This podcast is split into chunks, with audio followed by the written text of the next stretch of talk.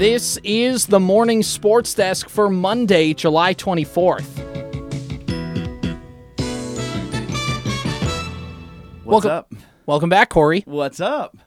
How was your uh, How was your vacation? I see you got a breezy point hat that you're rocking as you've uh, came back into these uh, sticky studios This today. is my this is my old man hat. I call it. your old man hat. It's it's like a it's like a trucker hat, okay. And I'm I'm uh I'm indifferent on trucker hat. Like sometimes I really like them. Sometimes I think they're uh, um meant for a tool.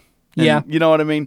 Uh, but when they look nice, I think they look nice. This one uh, takes trucker hat to the extreme. Mm-hmm. It's mesh all the way around, Uh huh. and it is so comfortable. Yeah. Uh, so, like, especially on a day like today, you keep the sun out of your eyes, but it's gonna breathe right through. That's going to help out a lot because uh, when I walked in the studios this morning, uh, it was like a sweat lodge in here. And the more steps I went up, the Yep. stickier it got. And because they're doing work on our roof. So obviously the air conditioner right now is out of commission. We have no AC this week, the hottest week of the entire year. Yeah, picked a good time for it. Uh, Great time for it.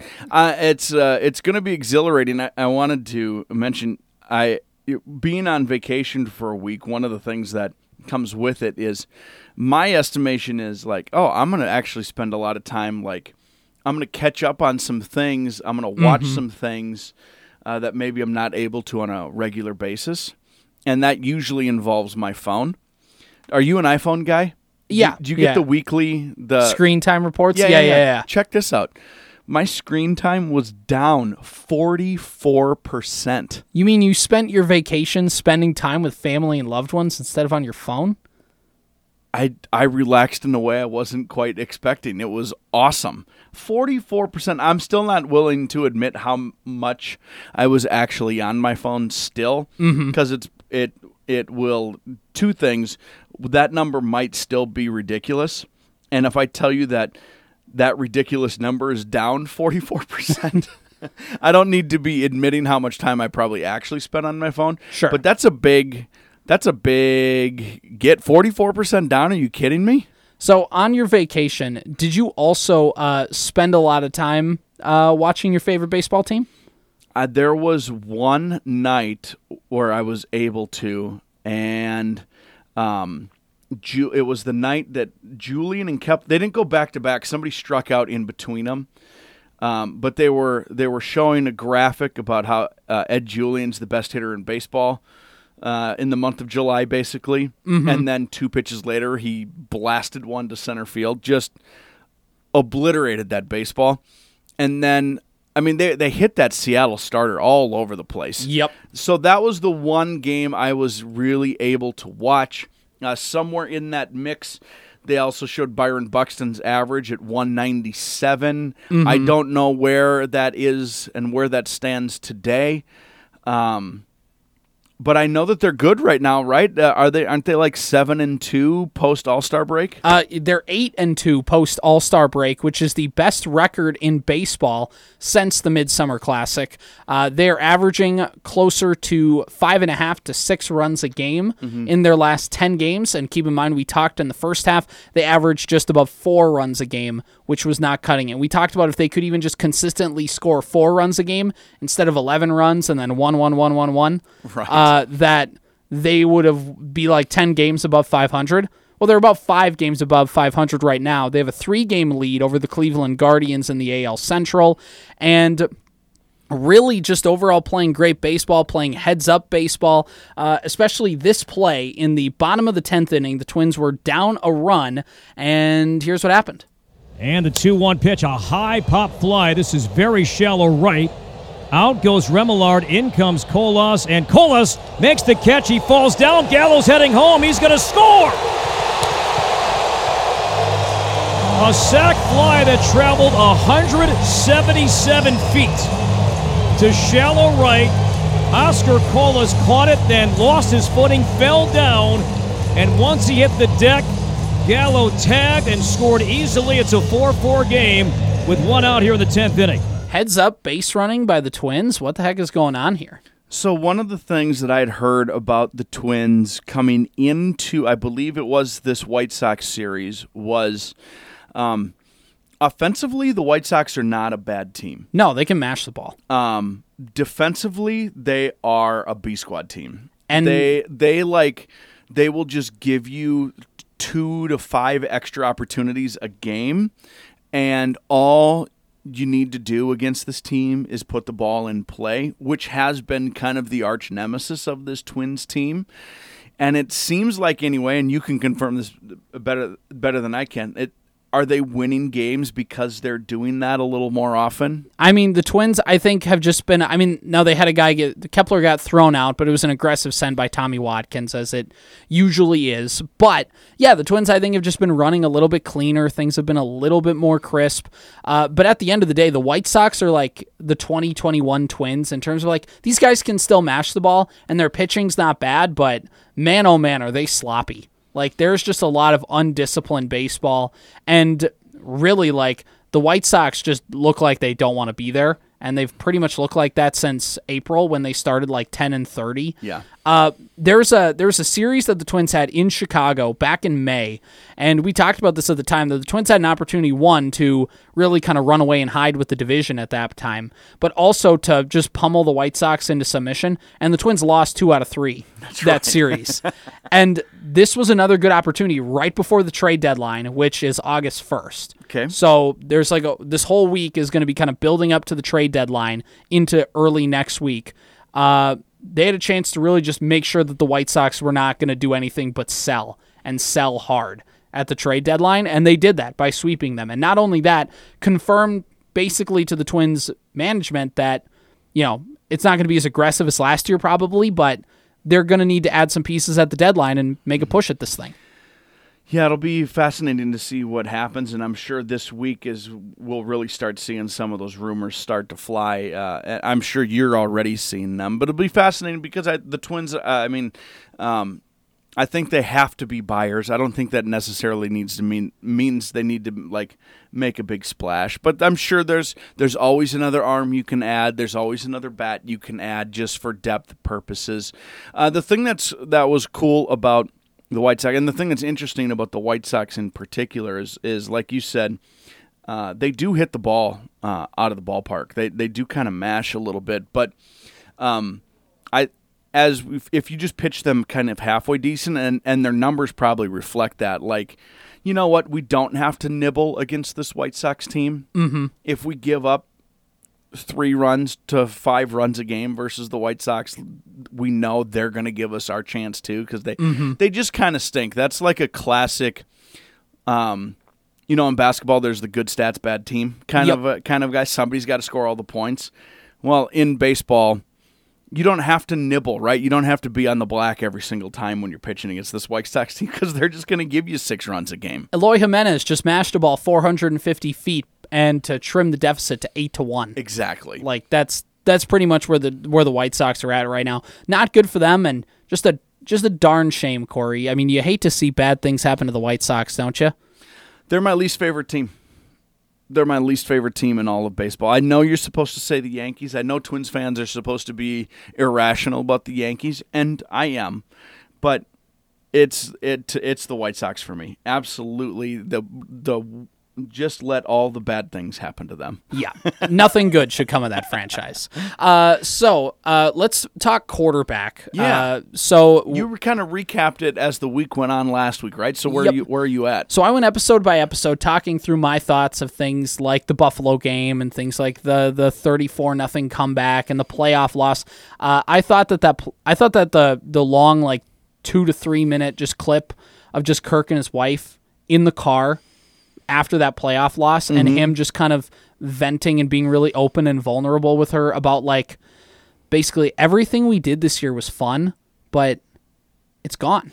It was- it's it's done. It was really cool. As it was very. Um, uh, I think what I learned from the show and that particular clip was maybe the, the most kind of showed this was he's a he's a pretty relatable guy. Mm-hmm. Um, I think like personally, you know, the guy like was in show choir and he's kind of a corny dude. I'm like that. There's no way Kirk and I wouldn't be v- very good friends because I'm a lot of those uh, same things. And one of the things I I also really kind of like empathize with is the is the when I uh, don't necessarily uh, appreciate a perform a, a level of performance in anything in my life. I kind of stew on it immediately, exactly like he did. Right, like his wife did an. She's very supportive. She came across in the show as really likable. I thought. Um, uh, uh, the Cousins family, just in general, seems really down to earth. Uh, but she talked to him very matter of factly about the game. I thought that was uh, kind of interesting, and he would agree with her. And then it would just be silent for 15 seconds, and you'd hear him just go, "Ah, I just." That's basic. very relatable that way. it's like uh, I think here's something we both can kind of uh, uh, get on the same wavelength. Was like let's say that like we both call a game, and we feel like as we go to broadcast the game, it wasn't our best game. Like we missed a big call or got somebody's name wrong or or something like that, and we're in the car with our wives the entire way back. Like that would be me. I'd be sitting there and just be quiet and be like, I, I just really screwed up that call. I feel like it was very important to get that right, and I messed it up. Mm-hmm. And you know, like that's like I missed it. That was going to be really important for somebody, and I didn't, and I didn't do it. And that's like, and that's like the relatable thing. I think Kirk Cousins, like we always talk about how self-aware he is, and maybe sometimes to his detriment. But also, like you get really raw emotional moments like that, where he kind of talks about how it doesn't matter what we do in OTAs in April and go back to training camp. Any kind of momentum we had in this year is like it's done. Like that, this book is closed, and now we got to go start all the way over from scratch and do it again. his self awareness is is very interesting. How it has um, uh, both benefited and been a detriment to his career. Mm-hmm. Right? It was really fascinating. I don't remember what episode it was, but they well uh, when he went back to Washington and they they talked about his time playing for Washington and and how when he got drafted. He was like, it's supposed to be kind of a celebratory day. And he's like, I just knew that I was not ever going to be long for the, like, they just drafted a quarterback. Like I don't know. I he didn't know what they were doing, so I I appreciated his uh, his awareness around uh, around that. Uh, you know the the largest comeback in NFL history. You remember the the post game interview? He like the the interviewer asked him the question, and Kirk like cut him off. Like in NFL history, the largest comeback in NFL. Like he's he is acutely aware of everything that's happening around him Right. in a way that um, is hugely beneficial because he's not like the most athletic quarterback you've ever seen. He- No. I, I doubt he's the smartest ever, and I don't mean that. I just mean like he is where he is at because of his his um, work ethic and commitment to all of those to being perfect all the time, and that effort for perfection. Um, has also scared him away from making a, a mistake in a moment where we, where he needs to take some chances too. Right. It's very fascinating. It's, that was a, a cool insight I learned from watching this show. Um, that it wasn't just like he was self like how we feel about Taylor Swift sometimes. You Yeah. know what I mean?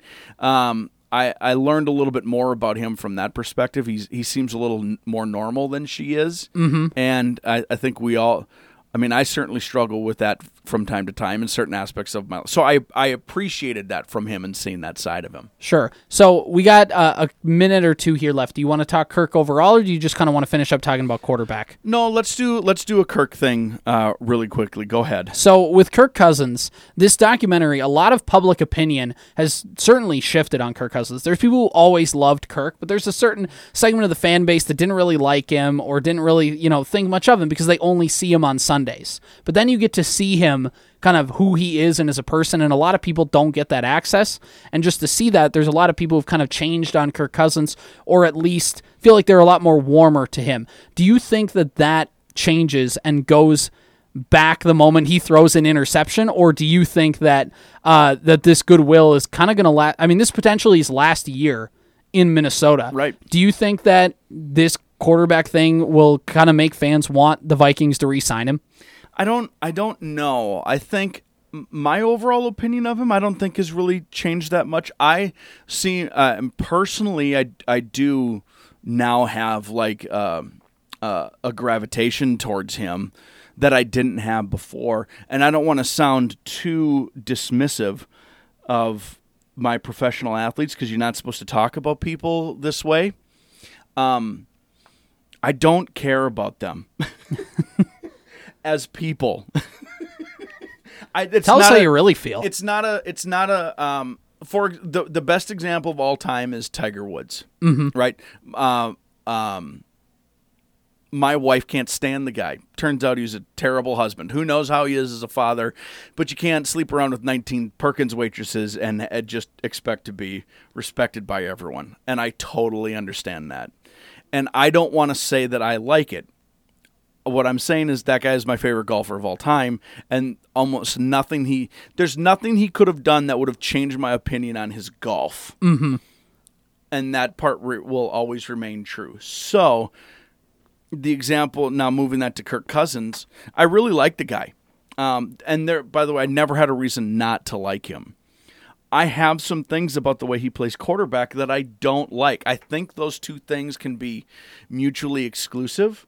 Um, I think if you loved Kirk Cousins already, you are going to love him even more.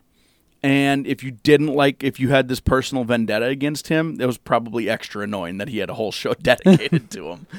Exactly. And I think, you know, I think you just kind of touch on it. I'll, I'll summarize it here. Is basically uh, the thoughts of Kirk Cousins, the person, have changed, but the thoughts of him as the quarterback are pretty much the same. And He's a good quarterback. He's a good quarter. And by the way, like, there's a list that comes out of quarterback ranks all the time, and Kirk Cousins ends up like 12th or 13th, and everybody gets really upset. And I honestly don't, because Kirk Cousins in this league probably is the 12th or 13th best quarterback. But 15 years ago, Kirk Cousins would be a top six quarterback in this league. The quarterback play in the NFL is so good that even an above average to good quarterback like Kirk Cousins, and at his peak, really good, is just seen as a guy because there's If Kirk Patrick Cousins Mahomes. wins a Super Bowl, he's an automatic Hall of Famer. If he doesn't win a Super Bowl, he won't sniff it. Yeah, That's he's Matt. he rates. He's like a Matt Stafford in terms of career arc and career trajectory and and all that kind of stuff. But it's a really fascinating debate, and it kind of leads up right into the right time because NFL training camp has started. Rookies for the Minnesota Vikings begin practice today. So, Skol Vikings, let's let's do this thing. This has been the morning sports desk for Monday, July twenty fourth.